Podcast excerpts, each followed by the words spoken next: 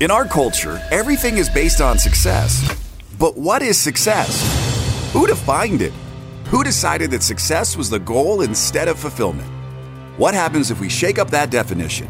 What if we make our own definition of success? My name is Tony Grebmeier, and on this podcast, I'm going to dig deep into the real stories behind success. Join me as I interview other entrepreneurs who've climbed up Success Mountain and have come back down to share their stories so you can succeed. If you're ready to join a community of other entrepreneurs redefining success and finding fulfillment, go to BeFulfilledLife.com and join the community. Now, let's dive into today's show. Welcome to Be Fulfilled. It is the real stories behind success. My name is Tony Grebmeier, and today we are connecting with a dear friend of mine, Anna David. Now, Anna's a New York Times bestselling author who has written two novels, five nonfiction books about addiction, recovery, and relationships wow, all things that I'm really excited about know something about myself. So this is going to be a fun interview as we go up Success Mountain. What I really want you to know today is uh, just from her industry experience, her her recovery, and all of the relationships she's been able to create. Some dynamic authors out there into the world, and I really want you to talk about Anna when we get you on the show today about how you help entrepreneurs to tell their stories, get published, sell books, and build their audiences. I know as somebody who's writing a book myself, what we're going to be talking about today is just compelling. And it's all going to come down to lighthustlepublishing.com. And I want to talk about that so much more. But first, welcome to the show. Thank you, Tony. I love being here already. All right. Well, you're in a good place. So, see if you still like me after I ask you this question. what is your definition of success? My definition of success is achieving everything you want to and remembering uh, to be satisfied with that. I, okay, I'm going to end on that. I've got some more to add, but that's how I'm going to do it. Wow. Okay, so achieving everything. I'm gonna I'm gonna I'm gonna chunk that down. And then what was the last part? Because I was and, so caught up in your answer, I wasn't writing fast enough. Um, remember, I think it was this: remembering to feel great about it. Now, the reason this is a crucial question is my most recent book is how to get successful by effing up your life. Hmm. Wow. And, and I was reared on the idea of success. That was the only thing that mattered. And I never felt successful until I learned how to like actually internally feel it. I feel like you might relate to this. All those years of success in the eyes of the world, but not feeling it yourself. So, yeah, I mean, I, I can tell you from my own personal experience, l- looking at the person in the mirror and not liking the reflection, but I had all the success, right? Nice house, nice car, wife, all those things. But there was like this pit of misery inside of me saying, I'm not happy. What's next? And I was always chasing. And, you know, that's part of my recovery story is really the chasing for something. So we talked a little bit in your intro about addiction, recovery, and relationships. So we're right where we need to be doing exactly what we should be doing, talking about it and helping the world to understand they're not alone. Can you tell me a little bit about where you grew up? Yes, I grew up in Marin County, a very affluent community outside San Francisco where everything looks perfect. uh, I would say my family did not look perfect. My dad was actually busted for embezzlement when I was a junior in high school. But before that point, he was a really successful local businessman. He, uh, he, he was like the crazy Eddie of uh, the Bay Area. He was the first guy to sell discount TV and stereos. And then he was the first guy to sell Apple computers in the Bay Area, which was a big deal. But he had some issues and uh, it was all over the paper and, you know, really affected my life. Wow. Well, thank you for sharing that. Uh, what kind of relationship did you have growing up with your dad after going through that experience? My dad is really mentally ill uh, in ways that are that don't even totally make sense. He was fantastically supportive in terms of financially, in terms of always putting me in private schools, and incredibly generous in that way. But that's really about it. Are you an only child? No, I have an older brother. Okay, so you have an older brother. Relationship with your mom solid? Solid. My mom's great. Yeah. Good because I, what I like to do is we go up Success Mountain is kind of unpack what we already know, right? We know some of that. And then in your intro, we talk about addiction. And so I kind of want to kind of figure out how we can really go up Success Mountain, kind of go fast because I really want to get into light, you know, light hustle publishing and all the stuff that you're doing to help entrepreneurs because I'm an entrepreneur. Everybody who listens are an entrepreneur. Mm-hmm. And uh, so, first question I want to ask around this is do you think everybody in them has a story that they could put out into the world? Absolutely. Everybody should not be writing their own story. because here's the thing, Tony I do not have that interesting a life. And yet I've made it into eight books and hundreds, if not thousands, of articles. It does not matter what your story is, it's how it's told. Gotcha. All right. So you're telling a compelling story. Childhood, Marin County, Bay Area, California. Life is kind of on the outside looks good. On the inside, some stuff you're struggling with. You talked a little bit about kind of messed you up. Yeah. Did that lead in your early 20s into addiction, or was this something later in life you you you finally got a hold of? Well, I kind of see myself as alcoholic from the first drink, and it's very popular to say uh, alcoholism is a disease. It doesn't matter what happened to me, but I will say that 100% of the people I know in recovery had some trauma in their childhood. I'm not a scientist, I'm not a doctor, but I believe uh, we have a genetic predisposition that's either sort of exacerbated or diminished based, based on what happens to us. And so I would say that uh, you know, people talk in recovery about like I was never comfortable in my own skin.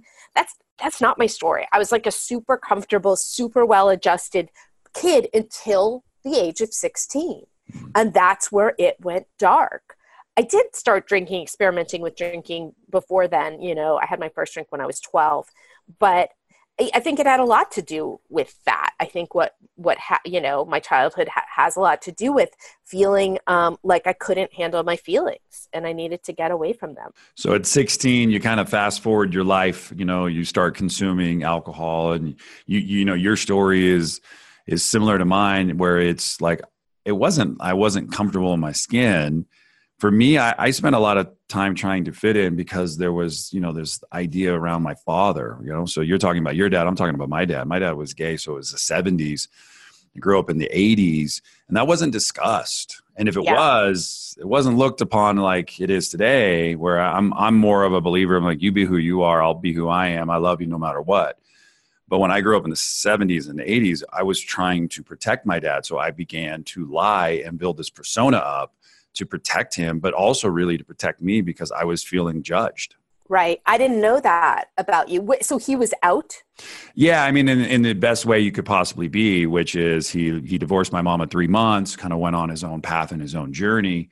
My dad produced the Miss California pageant in California for 30 plus years, a famous interior designer, traveled the world, you know, had a great life. If you looked on the outside, my dad looked like you know the the the perfect kind of like Cinderella story, I guess you would say, is like you know Prince Charming. He was handsome, well to do, but he always had women and always had men around him. So it was very confusing for everybody around. Um, and then when he told my mom, it was like I'm I'm basically like I'm leaving you. It wasn't like I'm gay. And then it took me until I was 13 to sit down and actually call my dad out and say, "Hey, can we talk?" Right. Sitting down and saying, "Hey, I just got to ask you a question." That's Playgirl magazines in the closet. That seems a little odd in this kind of place. Like I'm thinking other. Right. and right. it was a real honest, open conversation. And I loved my dad until the moment he passed. But the thing that was was his, and that's why I'm I'm on this thread right now is because you said the trauma and the something happened, right? Something happened to him in his childhood. Um, also, just something happened to his father in childhood, and I it goes up that line of tons of alcoholics. Yeah. So it's not like one thing and you're like, oh, you're an alcoholic. No, there's a lot of stuff and you're you're kind of like trying to defend it. And instead it's just like it's it's growing inside of you and it's causing a lot of pain. So through your addiction and through your kind of upbringing, when did you really kind of realize, oh shit, I'm in trouble? When did you realize for the very first time in your life, like, oh shit, this isn't working out the way I wanted it to? Um, I when I, I graduated from college, never thought there was a problem. I would say it was my late 20s because, you know, I was doing cocaine alone in my apartment with this cat, which listeners can't see, but she's 20 years old, wow. I believe, because she was doing coke with you too. You're like this cat. this cat, uh, she really has survived addiction. No, but uh, but it was relevant because she and my other cat would always be knocking the mirror over uh, that I was like snorting coke off of, so it was relevant. But but you can't really be doing cocaine alone in your apartment and not know on a certain level that you have a problem, that the right. wheels have fallen off the bus. But what I didn't know was that there was any sort of solution to that problem. I figured that would be a problem that would plague me for the rest of my life, which at that point I hoped would be very short. And, um, you know, I got to the point where I couldn't live with cocaine and I couldn't live without it. So I was willing to try this thing that I had absolutely knew would be terrible, which was sobriety. Did did someone push you in that direction? Suggested in that direction?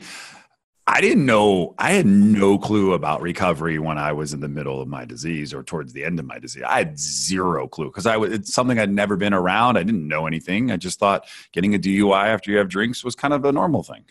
I did know about it. You know, growing up in Marin, there were people who got sober at my high school. You know, addiction is sort of rampant up there and and then i knew people i actually had a, a really good friend when i first moved to la who i sort of did an intervention on and it was right before my bottoming out i remember i was calling rehabs and i had a filofax and i was keeping the notes and i was hanging on to the notes and I kind of knew I was hanging on to them for myself, but I couldn't really admit that. So, yes, I knew, and people had taken me to meetings, and I wanted nothing to do with it. Were you a one and done, or um, kind of had to go back multiple times until it finally stuck? Like, hey, this is a good solution. I can do this. I just need to work on things. I was one and done ish. I, I, you know, I had been taken. I'd maybe been to four or five meetings over 15 years and I had no interest in it. And then when I went, you know, basically my experience was I went to rehab, I went to outpatient rehab and I liked it and I felt okay for the first time in years. And I liked group therapy and I felt comfortable and people were talking about solutions to problems I didn't understand that I had until I heard them talk about it. And then they took us, they put us in a druggy buggy and they took us to meetings and meetings were enough like group therapy that I felt comfortable. And then I loved a, 12 step before I remembered that I hated it. And um, so I, I committed then. I did, after six months, go out and have a drink. I did not believe that alcoholism and addiction were the same thing. And to prove that, I went and had a glass of wine, but unfortunately followed that with like multiple bottles and four and a half hits of ecstasy. So I came back the next day which was November 19th of 2000, but my original sober date was May, May 2nd of 2000. Wow. Thank you for sharing that. I mean, I, I, you know, anybody listening today, they may be affected by it because I think today in our society, it's more so meaning personal. They have somebody that they're related to, they've lost somebody, and um, you know, it's not the whole show isn't all about what you did. It's really about what you did with what you did and now what you do right and how you've turned your life around and how you inspire others to take action and do kind of the same and and that's really why like i'm super excited. We, we have a joint venture project that we're working on. We've met just a few times in person but i've always loved your passion and i really love your messaging. And you don't get to be a new york times bestselling author you know for just a couple things. As you say like to my question, everybody has a story in them. Not everybody needs to go and, you know, push it out there in the way. But you're like, my story wasn't that exciting. And I'm sitting here going, ecstasy, rehab, uh, partying, living in Marin, you know, issues with your family, like your friends in school are getting sober. I'm like, hey, I'm compelled. I'm interested. So uh, I just, it's fascinating when we start talking, we realize, you know what, we have a lot to say and we, and, and your words are very impactful. So I want to talk about, now you get into recovery mm-hmm. your, your, your original date and then you you really come to the conclusion six months later like okay i'm i'm ready now to put change permanently in my life. How has your life in recovery been for you? Uh, if you had to sum it up like has it been like peaches and cream as my my sponsor uh, likes to tell me like or is it like a rocky road but yet at the very end it's still good uh, somewhere in between the two. Uh, yeah. I, I, will say that my last few years of using, I was not alive. Like I feel that I, I, I got into the world of the living, and the world of the living has pain and ecstasy. When I first got sober, I had the pink cloud for a good year or two. So I thought, oh my God, I don't need therapy. I don't need medication. I don't need anything except this 12 step recovery. And it was this rude awakening a few years later when I, when I really crashed. You know, I am somebody, I do really well for long periods. And then my uh, higher power likes to teach me lessons in the form of pain, in the form of me needing to learn things that I was stubborn about learning and you know i've gone through dark times overall. It's been you know mostly positive. But a year ago i i know because I, remember memorial day weekend i went through a breakup that just destroyed me last year. And i needed to it wasn't about the person. It was about uh, me needing to heal trauma. And i went into emdr therapy which i'm still doing. Yeah i just was on a call with a fellow member the other day who heard my show and didn't realize I was the same Tony that was in the room that I'm hosting a podcast show talking about kind of what she does and it's trauma and healing and everything. And I was like, in my head, I'm saying, I don't have any of that. And then at the very end of our conversation, she just subtly said, you know, if you ever want to sit for an hour, I'd be happy to help you.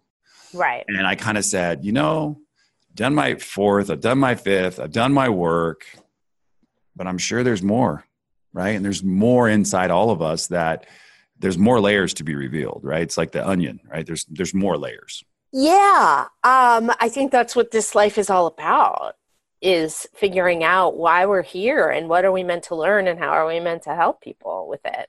Well, I, I just want to tell you, you know, Anna, thank you so much for being here today. And I really want to kind of get into the meat and potatoes of it. But what I'm going to do is I'm going to take a break. Mm-hmm. And how we're going to take this break it's a breathing break.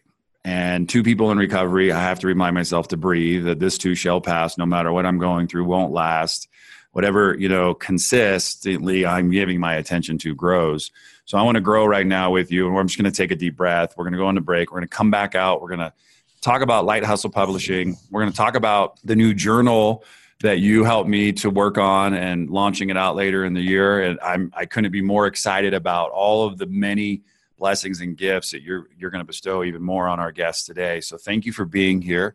Hold tight. We'll be right back with our guest today, Anna David, New York Times best-selling author, written multiple books, two novels, five nonfiction books about addiction, recovery, and relationships. If you just Google Anna David, you will see her from MTV, magazines, everything. This girl is the shit. So we'll be right back on the People Show. We're going to take a quick break, and since Tony's taking one, let's take one together. Let's take a deep breath. Wherever you are, feel those ribs expand, that chest lift towards your chin. Let's do it now.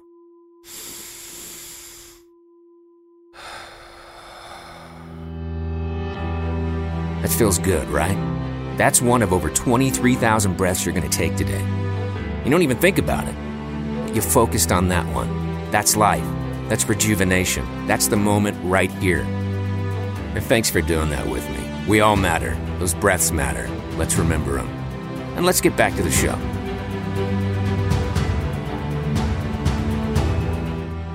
We are back on the Be Fulfilled podcast show. Special friend Anna David. Got a chance to meet her several years ago at Genius Network with Joe Polish out in Arizona. And I just saw this person leaning against the wall, kind of taking it all in.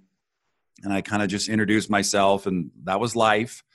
And through kind of friends in the world and higher power. We get connected through another friend, Omar Pinto, who now has put Anna I into kind of more contact and through conversation, I think maybe even wanting to write a book.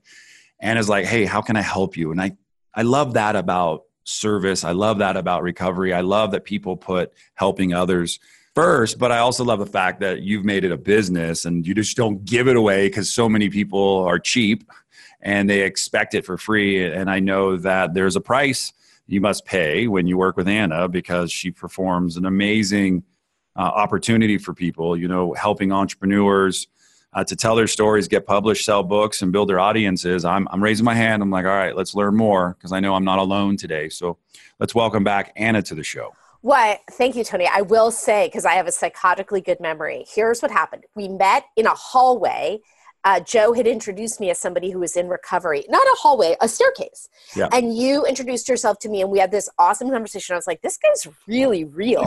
everyone at Genius Network is great, but you were you were really real. And then we saw each other at Traffic and Conversion in 2018. And I remember I was talking to Omar. I was like, I know this guy. I know this guy. And you put it together and you were so cool. And again, down to earth. And it, when somebody reaches Genius Network level of success, they're at a certain level. And like I said, everyone's cool there, and I've gotten to know tons of them, but it's taken time. With you, you're just like one of those dudes where you're just super humble and it's you're wearing the freaking baseball cap and it's just on. And so we started talking and um and then I said, I think I said you should do a book. And you said, absolutely. We had this conversation I think I even put you in touch with one of my writers, and then it quickly went nowhere.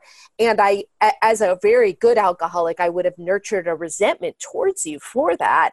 But then we became friends, and then we ended up partnering on this journal. So I've worked through it, but I still think you say you're stuck on your book. Why would you not be working with us? Yeah, I think I can make a million excuses. It hasn't been 100% of a priority. Well, that's kind of uh, this. That's our thing. We work with very successful people who we hope do not consider themselves writers because, you know, to me, a writer is somebody who, since the age that they can remember, they've been trying to craft perfect words into perfect sentences. And if you have not been in that situation, I do not think you should be writing a book. I think you should be turning it over. In the same way, I don't say, "Well, I'd really love to go operate on somebody, so I'm going to run into a into a surgery room and start operating." I have no training in that, so I shouldn't be doing it. So our problem are the people who come to us who have maybe written their books and want to be told how excellent they are. We don't do that. It is much easier for us. People come to us. My favorite thing that they say is, I really want a book and I don't know how to write. So we, I partner them with one of my writers. I've got like only LA Times best-selling authors, college professors, like really, really high quality writers. And we extract the story from them. They don't ever do any of the writing. They approve it, uh, we edit it, we lay it out. We only work with like big five publishing cover designers, and then we launch it. We know how to launch best selling books. So that's what we do. And we do it, I think, better than anybody else. So I just give you my credit card and check right now. Like I'm sold again. Like, right? That's what I love. You're maybe, sold, then you forget. Maybe it was a total passing of the baton. I'm like, Anna's not going to work with me. She's not going to help me. I'm like, oh, whatever. Oh no. yeah, I know. I'm a big baller like you, Tony. I don't. I don't do it. No. Um, but I would say my writers are, are as, or if not more talented than I am at it. Well, that's one of the reasons why I've enjoyed working with you. Is like I'm like, hey, I never got it. And you're like, I mailed it to you on Friday, and today's Tuesday, and I'm like, what do you mean? She's like, oh, it's in your inbox. I like ten minutes after we finished, I dropped it into what you need. I'm like, yeah so fast, so talented. All right, so we're gonna follow that up. I definitely want to do that. But let's let's take somebody like myself and go through kind of the light hustle publishing kind of model. Yeah. You take somebody like me, an aspiring entrepreneur, maybe a level of success, and you're like, all right, so now you want to tell your story. Let us help you. What does that process look like? Is that a eight month, year, two year process, five weeks? How does that look? It really depends. Uh, n- nine months is the most it would ever take. So it's the you know it's the baby, you know. And with traditional publishing, which I did seven books traditionally. So, sorry, I did six books traditionally.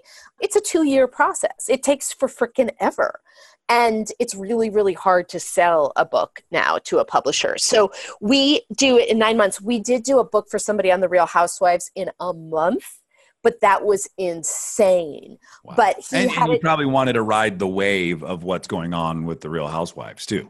Well, yeah. I mean, this is what happened. He was a gr- he's a great guy.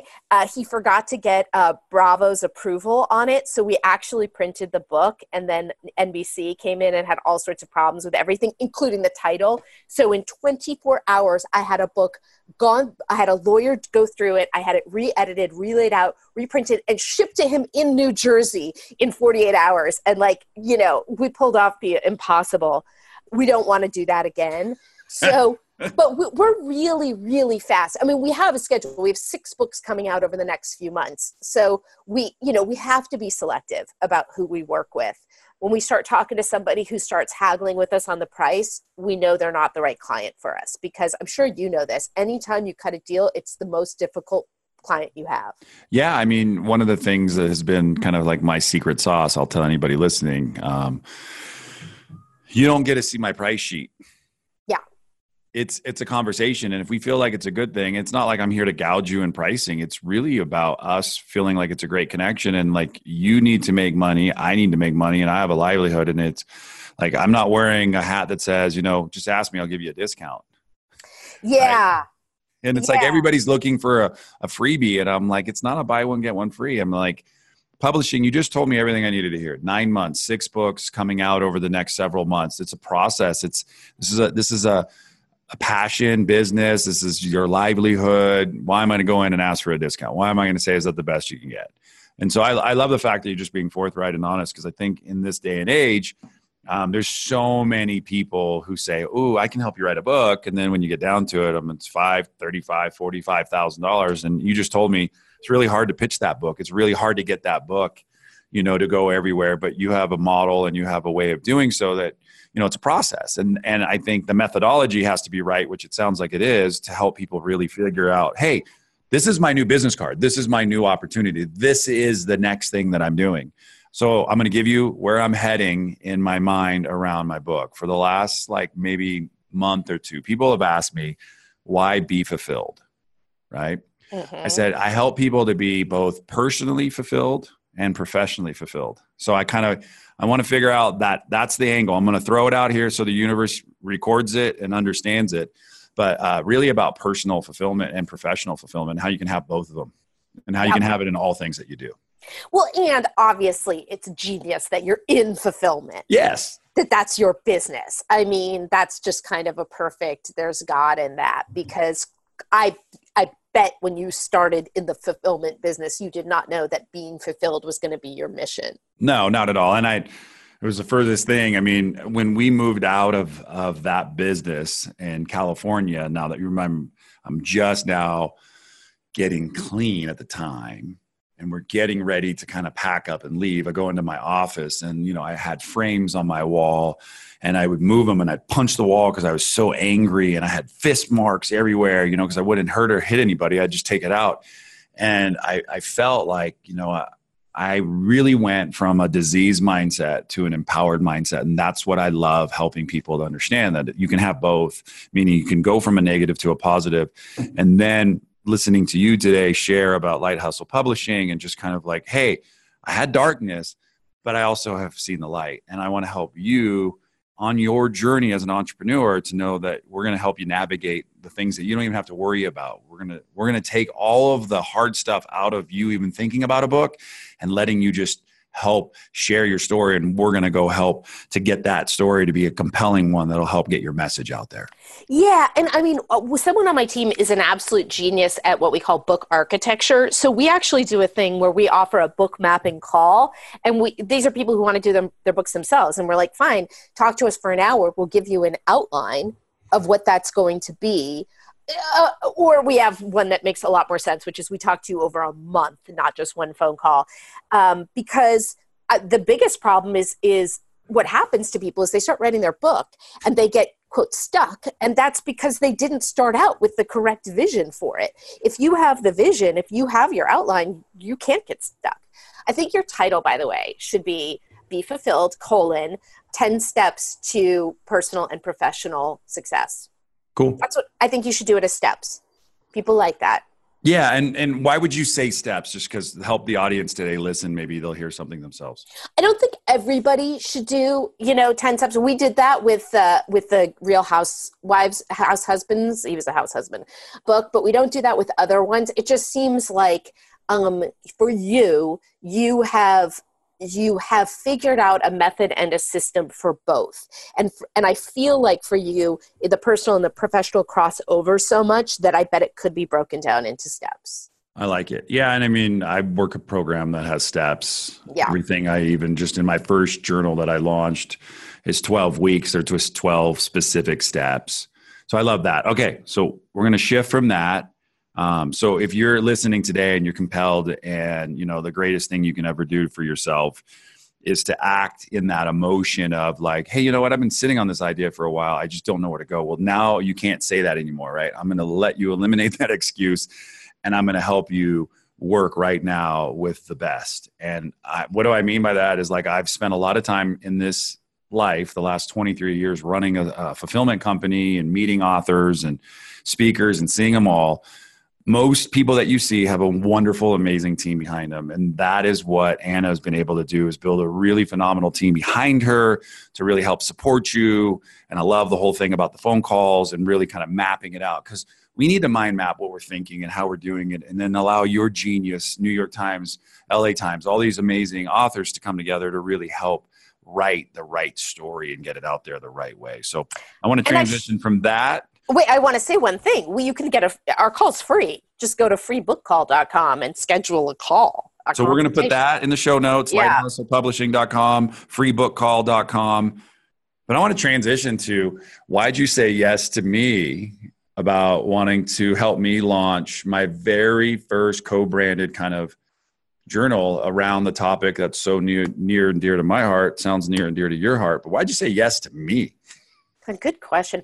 Um, no, the truth is, um, it's kind it's clear to me and i'm not just blowing smoke that everything you do is successful when you set your mind to it and that's who i want to work with. I only will I, have only learned this in the last couple years. I'll only work with people who have the abundance mindset I'm, st- I'm launching a monthly program and I was looking for help and I talked to somebody and I was talking about what I was going to charge and it's not even that much. And she said I think that's too much. And I said to myself I can't work with this person because she's she's got the fear-based mindset. That's not you what I want. it's not much. She says it's too much. And yeah. I'm like okay. Because I, I need because you know the clear division between people who are successful and people who aren't are, the, are is this abundance mindset. And as soon as you get in it sure not everything's going to work but but you're going to have success Oh, I, I, am so grateful for you. All right. So we get a chance to work together. BeFulfilledRecovery.com, the journal, it's there. You can take access to it. It's got amazing videos and content uh, with you behind the scenes, being kind of what I call the Sherpa, the really just guiding you through those really just powerful 12 weeks with daily ways for you to do affirmations, lots of writing room to journal and a community to support you in your path to kind of i think we're all recovering from something. You talked about it you know from 16 till now even in addiction and recovery of all that. I think cancer death dealing with people who have you know health issues we're all kind of in this recovery mind. What would you share a little bit on that topic? Well i think that people are opening up to the idea that they're all in recovery from something. There is a, a, great stigma still around recovering from addiction and you know the word addiction and all of these things. I don't see it as a stigma. I see it as a compliment. Sober addicts are like the smartest, coolest, most successful, most charming people I know. But I think that I think that like I said earlier, we're all here for a purpose and it life is not easy but i do think as soon as we understand that we're we're here to learn some mission you know whatever it is we were given these parents for whatever reason. And i believe that if you don't kind of rise to the occasion which is suffer through the pain and grow the universe is just going to keep giving you that lesson until you get it. So you might as well just you know because i think addiction is a lot of thinking that we can circumvent feelings and and it doesn't work they just get worse. So when the pain descends, embrace it because that's your only way it's going to pass. That is beautiful. And what a great segue. So we can jump into the fulfillment round today. Fulfillment mm. rounds the I can't phone a friend. I got to make this stuff up. Tony's going to ask me a bunch of random questions. You may ask yourself, why random questions? Well, there's random people listening right now and they want to get to know you right? And if I ask the same question on every show you've ever been interviewed, we're going to get the same show every single time. And I'm not up for that, neither are you. So these are just ways for us to get to know you a little bit better. All I need you to do is say, I am ready, and I'll take care of everything else. I'm ready. And now it's time for the fulfillment round. No phoning friend, no using the Google machine, no digging into storage for the Encyclopedia Britannicas. And I promise Tony won't make you cry. And if you don't know the answer, just make it up. The fulfillment round brought to you by shipoffers.com for all your product and fulfillment needs. Now, Tony, you ready to ask some questions? Uh, music growing up for you, were you more into the Sex Pistols, Violent Femmes, or Wham and Culture Club? Oh, Wham and Culture Club. Cool. When you were growing up, were you the person who would sit in the front of the class, the middle of the class, or the back of the class? back of the class. Would you get yourself good grades because you could, or would you get bad grades because you could? I would say more good grades because I could, but I was I'm pretty much I was a B student. Were you an athlete growing up? Not at all. But I am a dancer. I started ballet at the age of five. So people think I'm athletic, but I can't play a team sport to save my life. Uh, growing up in the Bay Area, did you fall in love with any Bay Area sports team? God, no. I, I'm, I pretend sports that, that doesn't exist. It's this this blank spot when you're scrolling through the guide on television. Like I don't see those hours and hours of wasted time. I'm gonna go find something else. Uh, 80s favorite movie that you remember that you could take me back into a moment or a scene right now from maybe Breakfast at Tiffany's, uh, Breakfast Club, 16 Candles, Porky's. Like, I mean, like, tell me where you'd go in the 80s. Oh, The Sure Thing. I was obsessed with that. And it's not a movie that many people know, but John Cusack was in it. I think so many people had such a like this. He was like the heartthrob for so many people, and he still like is going strong today. Yeah, The Sure Thing. Please, if anyone can learn anything from me, go see that movie. A quote that you have heard maybe in recovery or just in life that really resonates with you, and you kind of you kind of put it out there in the world in your own way. Uh, the Rumi quote, live life like it's rigged in your favor. I love it. You know, Anne, I just want to say thank you today for for being here. Last question I have for you. There's the date that we're born, and we don't know our end date, but there is a dash in between those two moments in time. What would you like the world to best know about you, and how would that read on your tomb, in the obituary, out into the world? Um, she helped change the conversation. She brought the dark into the light. Well, I am honored you were a guest today on Be Fulfilled. You know, it's the real stories behind success. We can talk about all the success, all the money, all the stuff, but when you really get down to it, we we covered a lot. We covered addiction, we covered recovery, we talked about relationships and the importance of you know building good ones but dealing with difficult ones and you know you you don't get to pick your parents right? I don't get to pick my mom. I didn't pick my dad. I didn't pick my sister, but I've learned how to grow up with them and how I've been able to adjust. Uh, from lighthustlepublishing.com. What was it? Freebookcall.com? Yep. Yep. so we got those two. We got befulfilledrecovery.com. Anything else that you want me to put out there to the world to f- help you? I'm trying to think. I mean, that's my focus. I do have a podcast called Light Hustler, which you're going to be coming on and eh, you know everything else can be seen from light hustle publishing. All right.